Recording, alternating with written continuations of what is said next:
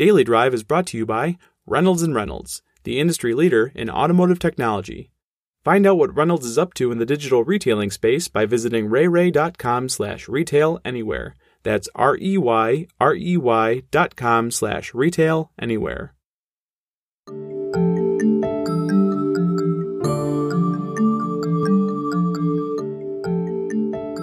Hi, everyone. This is Steve Schmidt with Automotive News. Welcome to Daily Drive for Wednesday, June 23rd.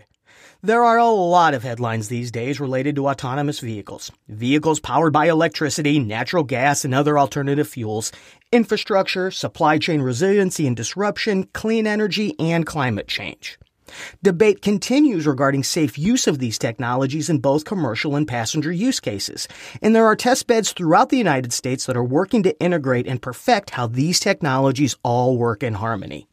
In the midst of continued testing and ongoing conversation on how to safely deploy these technologies, one environment continues to emerge as an example of how to do it shipping yards and ports. Outrider CEO Andrew Smith and his team are working with a host of companies and port operators to deploy the company's autonomous zero emission trucks and coupling those vehicles with software systems and connected infrastructure that ultimately delivers a holistic solution that makes the movement of goods in ports and yards more efficient, more resilient, cleaner for the environment, and safer for workers. He says the company's customers clearly see and are recognizing value and returns from their investments in Outrider solutions, but there is still a lot of scaling to do. He also says adopting these technologies requires talent with a different set of skills. What kind of skills? How can the company's solutions translate into value on the manufacturing plant floor? And how can deployment in ports and yards help scale deployment of AVs and EVs on public roads? We've reached Outrider CEO Andrew Smith at the company's corporate headquarters in Boulder, Colorado. Andrew, thanks so much for joining me today on Daily Drive. How are you? I'm doing great today. Thanks for having me on the show. It's so good to speak with you. Um, I'm very interested of the work that Outrider is doing when it comes to AVs and EVs within yards and transportation hubs. You know, we see a lot of news discussing progress in this area on public roads in both passenger and commercial use cases. Can you talk a little bit about trends that are going on in these environments where Outrider is focused, ports, yards, depots, etc.? Absolutely. So there is obviously a lot of work going on in the automation field and has been for several years now.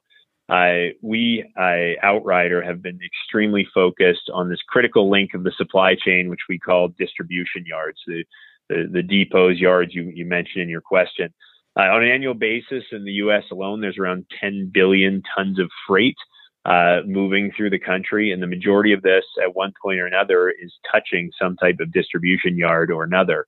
And uh, right now, as we're speaking, there's over 50,000 what are called yard trucks that are shuffling around trailers or containers in these yards uh, that get dropped off by over the road trucks and uh, taken to and from the loading docks of warehouses and production facilities. What we're focused on is the autonomous solution that streamlines this critical link in the supply chain and delivers dramatic improvements in efficiency, safety, and sustainability to the uh, to the customers that use these systems. How fast is the use of technologies in these areas? How fast is that growing? Is it a few yards that are uh, experimenting with the technology? Is it more than that? Can you give us a sense of how uh, scaled the, the use of automation is in these areas? So uh, the reality is we are just scratching the surface. So Outrider I got to work back in 2018. It's been cranking ever since with multiple Fortune 500 companies to deploy these systems and scale them across their yards. Uh, but there are thousands of large distribution yards uh, that, as of this moment, while we're on the phone, are still operating much as they have over the last several decades. So we expect a tremendous increase in literally thousands of these autonomous systems being deployed over the next several years uh, in these distribution yards that essentially move everything we wear or eat or or build with. Infrastructure is going to have a big play here, both at the federal level and even this week in your home state where Outrider is headquartered, Golden, Colorado. Uh, the governor there recently passed some legislation that looks to grow the use of electrified technologies in that state.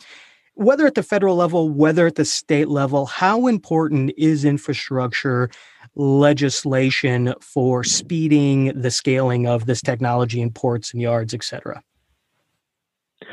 So, when we think about legislation, one of the most important things for us is just making sure these are smart infrastructure investments. So, what you would invest in today uh, is and should be very different uh, than what it was a few years ago. And if and if the infrastructure being invested in is not one zero emission or, or low carbon, and two not uh, fully considering the rapid advancements in automation, those won't be the right investments. Um, we're very uh, encouraged by the direction these recent bills have been taking. Um, to be clear, though, with or without this legislation, Outrider will be scaling very rapidly with their customers to deploy these zero emission autonomous solutions. Um, from the beginning, uh, and this even goes to, to, my past, I worked on an electric vehicle demonstration project 25 years ago, and it's just been incredible what's what's been achieved over the last few decades. Um, but from the beginning, Outriders focused on putting all of its automation systems on electric vehicle platforms from day one because this is the trend and the lower cost of ownership, more sustainable and more reliable platform for the supply chain of the future. You talk about already. You're making a, a references to the operational benefits, some of the some of the environmental benefits. I want to dive into those here in the next couple of questions, but largely, why are logistics and heavy enterprise companies turning to automation, adopting this, embracing these types of technologies for um, the, the the areas where they operate? So automation, quite simply, especially in the supply chain application, brings resiliency and velocity uh, to this, this, critical movement of goods. And so while you've seen this inside the warehouse, really Outrider is the first to market and leader in thinking about bringing next levels of resiliency and velocity uh, to this yard environment. So some of the some of the specific uh, uh pain points that our systems invo- uh, address whether that be with retail customers or package shippers or e-commerce sites, is that uh, number one, uh, we help with staffing challenges for these dull, dirty, dangerous jobs. Number two, we help speed the truck turn time, which basically means reducing congestion and letting over the road trucks get in and out of a warehouse or distribution facility faster. Um, we reduce equipment damage in these yards and uh, hazards to people by getting people away from 80,000 pounds of equipment. And by putting our system on these next generation electric vehicle platforms, we simultaneously reduce the carbon footprint of our customer operations. So this package together delivers an incredible letter, level of uh, efficiency, safety, and sustainability uh, to our supply chain customers. Under the theme of operational benefits, do you have any sort of numbers, right? Is it a 5%, 10% savings, cost reduction, more uptime, any sort of any sort of metrics based on the clients that you're serving that that speak to the operational benefits that come from going with automated solutions? Uh, absolutely. So, uh, I guess the first thing to think about is just back of the envelope. Uh, we have a direct cost reduction for our customers. Um, but really, what's accelerating the demand uh, for these uh, autonomous yard solutions, uh, the, the the next the big thing is safety. So just getting people away from 80,000 pound pieces of equipment that work through the night, 365 days a year, and having people around those vehicles is just a hazard. So all of our customers are very focused on that. Uh, that is uh, a, a uh, can be quantified not just an insurance cost, but just the, the, the, tremendous negative impact it has when there are accidents involving people in these environments.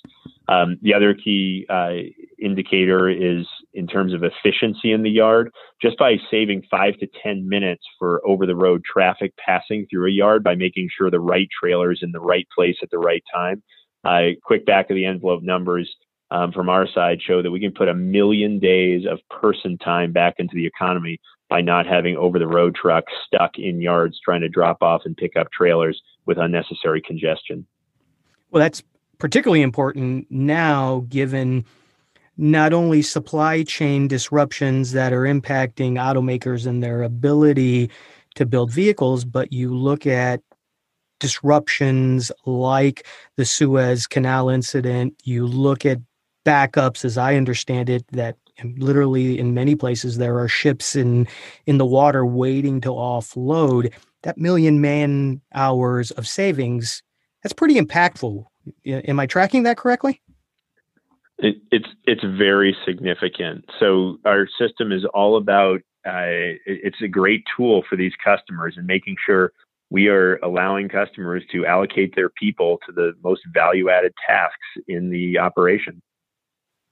Let's talk about the environmental benefits. I assume less idling, obviously, the benefits that come from EVs in themselves. Can you dive a little bit deeper and talk about the environmental benefits that come from these automated solutions?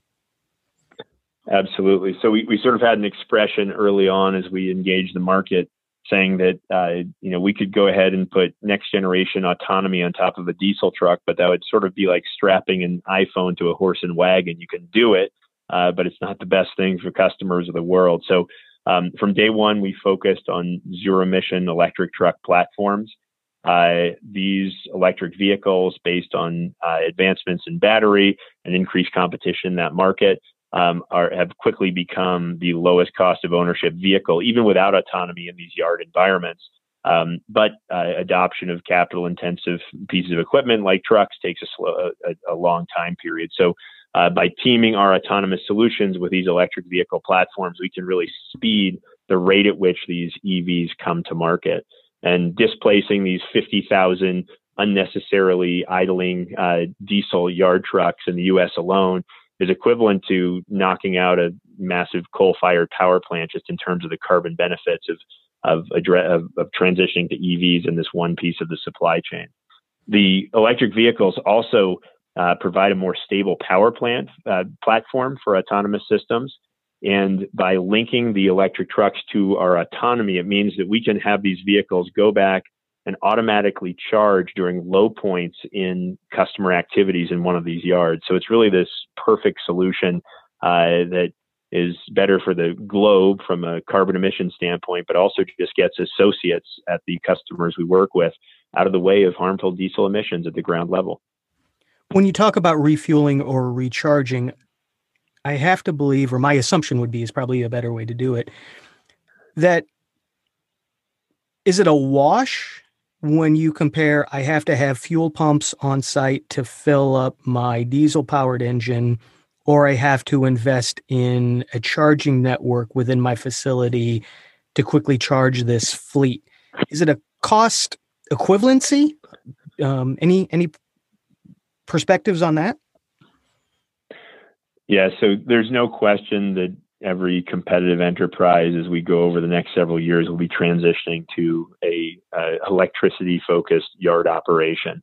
Uh, most of these locations have electric forklifts of some type or AGVs inside the facility, so they already uh, have a lot of charging infrastructure, which aligns very well with deploying the electric trucks outside the door. Hmm. Uh, so we'll see that transition and, and that sort of, sort of become the standard as we go forward. Um, in terms of uh, refueling and the complexities with that, uh, again, it just is extra congestion and extra hazard to have trucks coming on to uh, fuel your yard vehicles when they could just plug into the same electrical grid that's uh, supplying forklifts inside the building or other machinery. Thanks for listening. We'll be right back with more. As online experiences exploded this past year, it was clear dealers needed an approach that kept them in business for the long term. Chris Walsh, Casey Edwards, and Dave Bates, top Reynolds executives, sat down to discuss today's digital retailing landscape. Here's an excerpt from that roundtable discussion. So, what are dealers trying to do to get this fully online and online to in store experience? I mean, that's a great question. And honestly, it's, a, it's kind of a hard one to answer because retailers are kind of defining and using digital retailing differently. You know, to some dealers, it's selling a car. To whether it's sales and F&I. And they, they tend to be approaching it in chunks versus, you know, kind of a holistic, holistic approach. And then you end up just focusing on one or two things when you need to focus on, you know, more of a big picture. Digital retailing is dealership operations, period. Reynolds' Retail Anywhere approach focuses on streamlining dealership operations and improving profitability. For more information about this big picture holistic approach, visit reyrey.com slash retail anywhere. That's R-E-Y-R-E-Y dot com slash retail anywhere.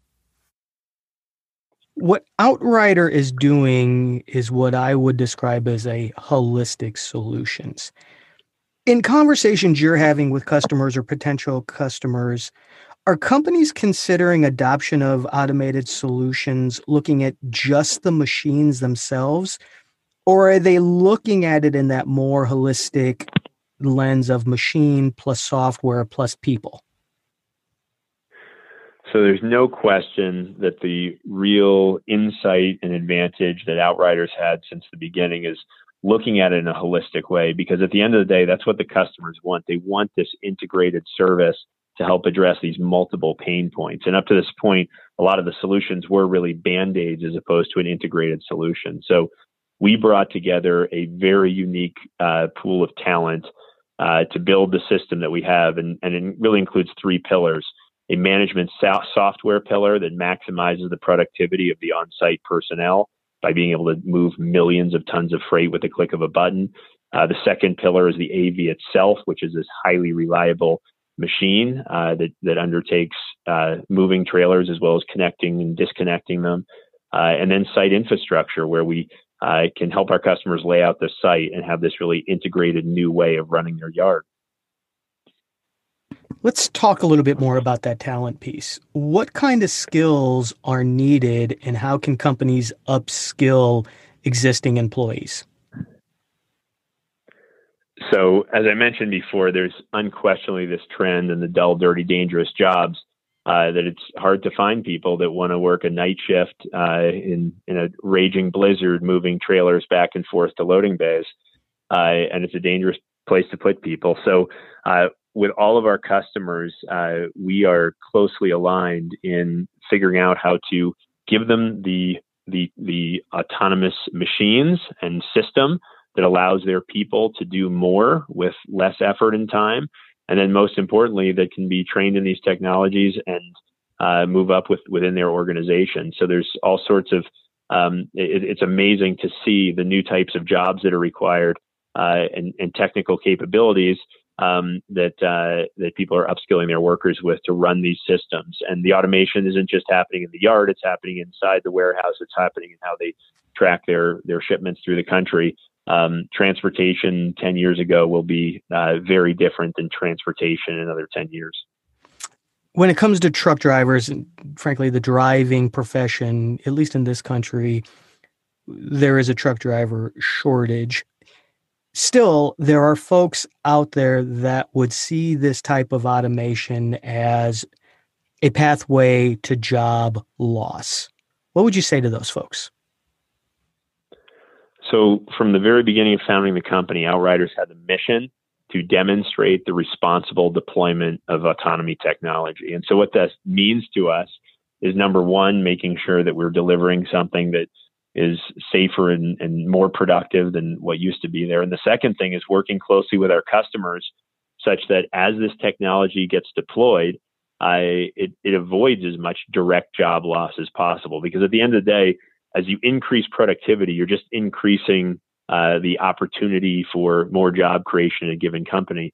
You want to just eh, the one thing you want to avoid is the sort of direct job loss where the next day somebody doesn't have a job. And with the current rates of attrition that take place in this industry, over 30% of people that work in these yard environments are quitting on an annual basis based on the type of work.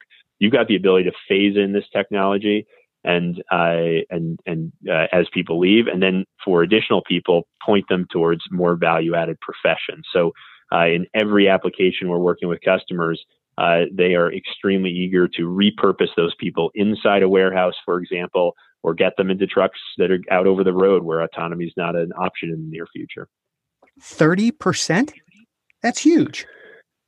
It, it's it's quite amazing. It's uh, you, will have to give it a, a try. This is a a very respectful, or I should say, a very very tough job out there, um, moving these trailers back and forth, uh, backing them to docks, uh, getting in and out of the truck to connect to and from trailers. It's a it's a very hazardous environment where we'd be thrilled to get more people out of it. Well, I think also from a business perspective, if you're sitting in HR, right traditionally to replace an employee takes a lot more money than to retrain an employee so this not only has the operational benefits that we've talked about but from an hr and a talent perspective there is a strategy there relative to lowering talent costs and also creating a more advanced highly skilled workforce and that i think creates a competitive advantage for any sort of company absolutely and it, has been really interesting. Uh, again, as we as we ventured down this path, um, uh, people are extremely excited for this, and and the way companies um, look at, at jobs in the supply chain now, it's not so much about um, the you know who does the most manual labor. It's who's got the team that can deploy the most streamlined technology the fastest. So you mentioned supply chain. Let's let's spend a little time around supply chain and the very timely and relevant topic right now of resiliency. Naturally, what Outrider is doing delivers resiliency in terms of a more efficient movement of goods in these in these areas. Are there other ways that an automated port yard depot also creates more resiliency in the supply chain? So you mentioned it before, just the challenge of hiring people, training people, letting people go during downturns. At, at the end of the day, uh, when there are surges in demand or drops in demand, it is extremely time consuming and challenging to manage uh, this flow of workers. It's also uh, very hard on the individuals that get pulled in and out to, to try to address these surges. So the Outrider system at its core uh, addresses resiliency in the, in the supply chain by having this very reliable system on hand and ready to move.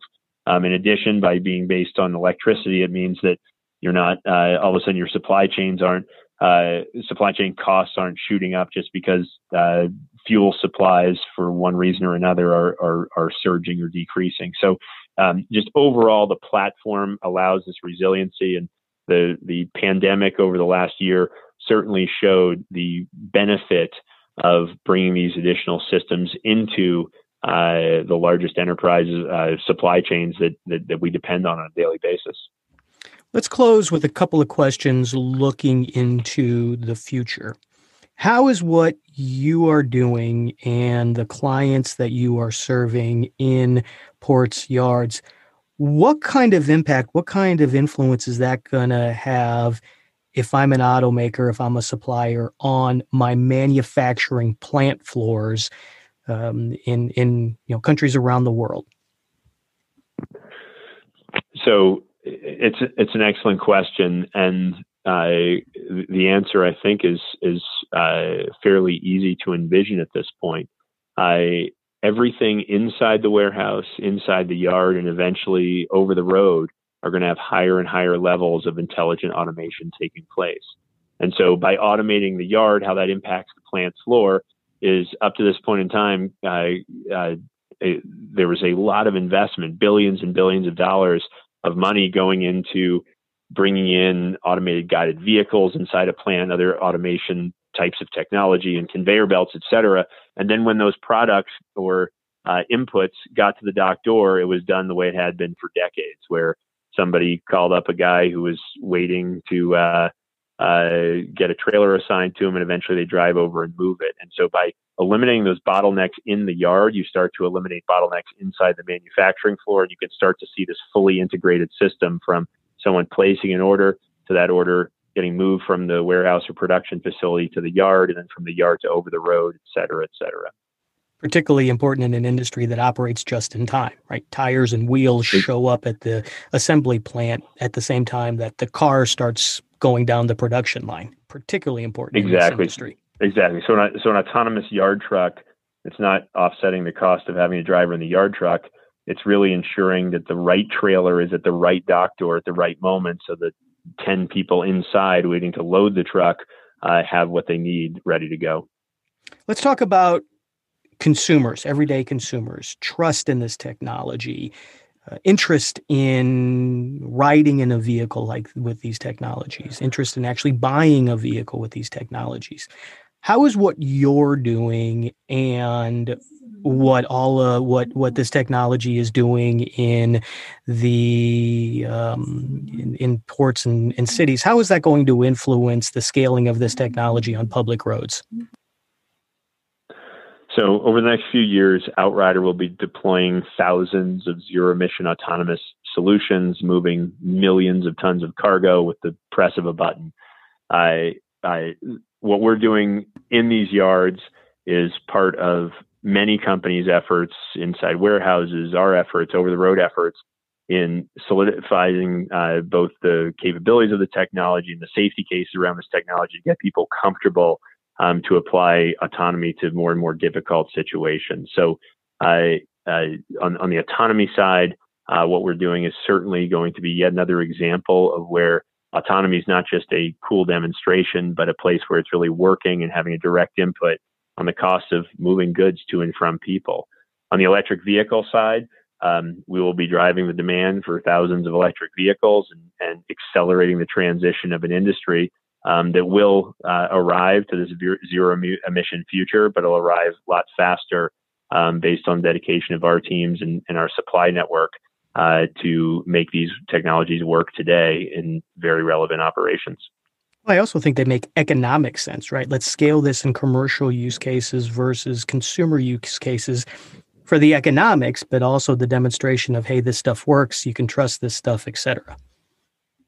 Absolutely. And and uh, the devil's in the details. And so we as a company are focused, obviously, on these confined private property, uh, uh, very important applications.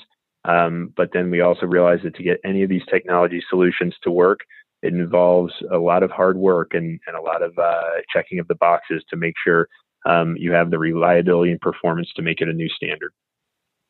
Andrew, thanks so much for joining me today on Daily Drive. Very interesting conversation and very interesting topic around how these emerging technologies are being deployed today in in ports and yards. Thank you for taking a few minutes. Thank you so much. That's Daily Drive for Wednesday, June 23rd. For breaking news, go to autonews.com. And to catch up on all of our episodes of Daily Drive, go to autonews.com forward slash daily drive. As always, thanks for listening. I'll be back tomorrow.